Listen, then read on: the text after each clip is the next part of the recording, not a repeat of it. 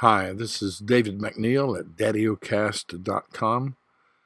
I have here a poem that I wrote at the end of summer here in North Carolina called Weeds. They have no shame, the devils.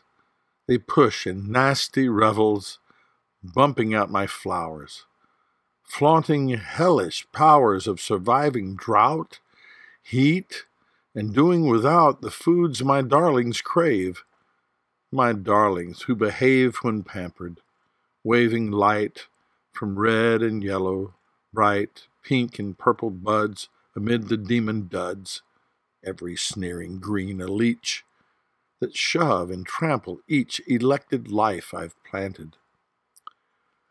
Oh, may I soon be granted wisdom, cunning, wit, to give next spring a hit of novel fire to garden Allow no pity or pardon to my enemy crop, nor let my ardor drop, but claim each patch of ground for lovers blossom bound.